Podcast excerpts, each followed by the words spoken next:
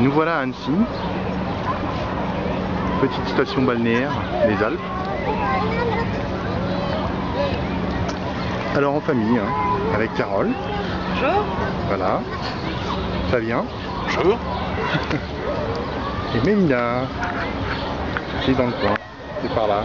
Coucou Mélina Tu fais coucou Tu fais coucou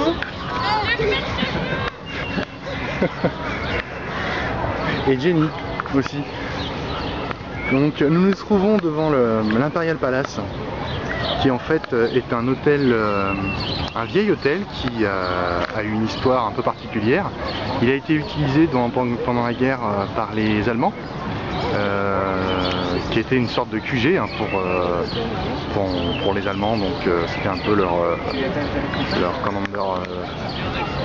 commandement, enfin bon, leur centre de commandement, on va dire, voilà.